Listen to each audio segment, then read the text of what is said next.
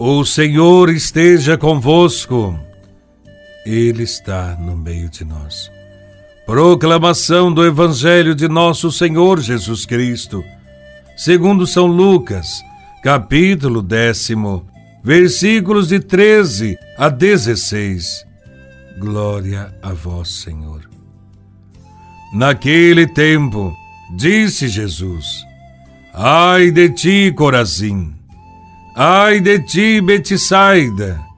Porque se em Tiro e Sidônia tivessem sido realizados os milagres que foram feitos no vosso meio, há muito tempo teriam feito penitência, vestindo-se de silício e sentando-se sobre cinzas.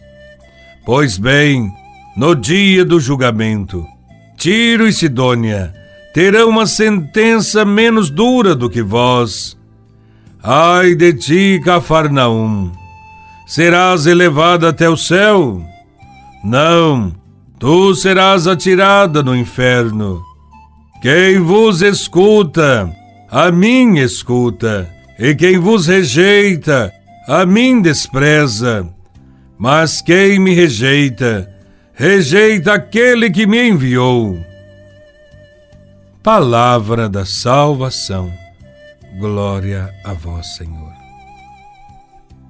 Jesus nem sempre foi bem recebido por seus contemporâneos e compatriotas.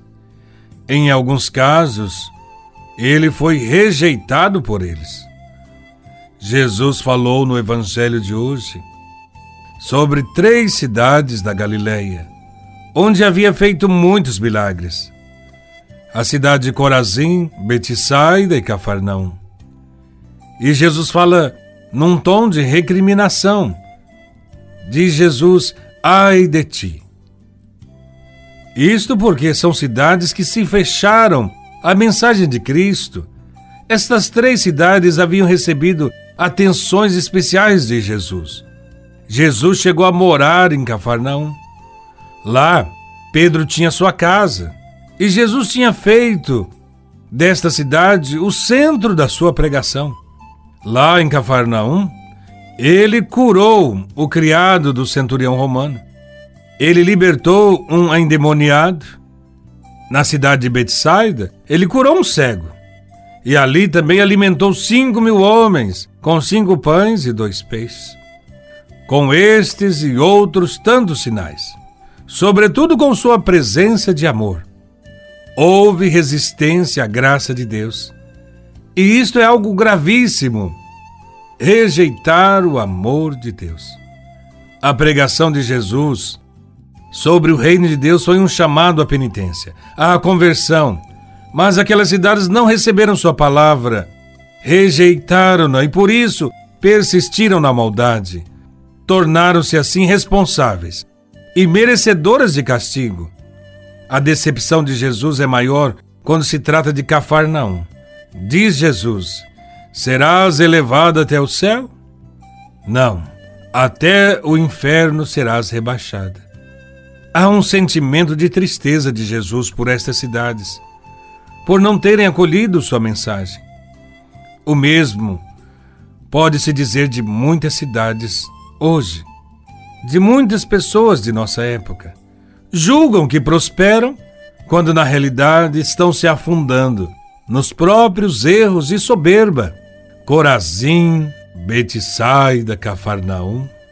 Somos cada um de nós que vemos de perto os milagres do Senhor na nossa vida, mas continuamos os mesmos. Por causa da nossa dureza de coração, não conseguimos ser instrumentos de Deus para os que não escutam falar em seu nome. O mundo precisa de testemunhas fiéis de Jesus para ser restaurado. E nós jogamos fora o tempo precioso em que estamos vivendo. Por isso somos chamados a repensar as nossas ações e a nos comprometermos com uma mudança nas nossas atitudes. O Evangelho termina dizendo: Quem vos escuta é a mim que está escutando. A palavra de Jesus continua sendo anunciada nos dias de hoje. Será sempre um chamado à conversão. Quem se fecha para a proposta de Jesus poderá estar negando a possibilidade de vida, de salvação, que nos é oferecida gratuitamente por Jesus de Nazaré. Vale a pena pensar. Como anda a minha vida? Sou capaz de perceber a proposta de Jesus para mim? Apresento hoje sinais de conversão, de arrependimento sincero, ou levo a vida de qualquer maneira, fazendo-se surdo às palavras de Cristo?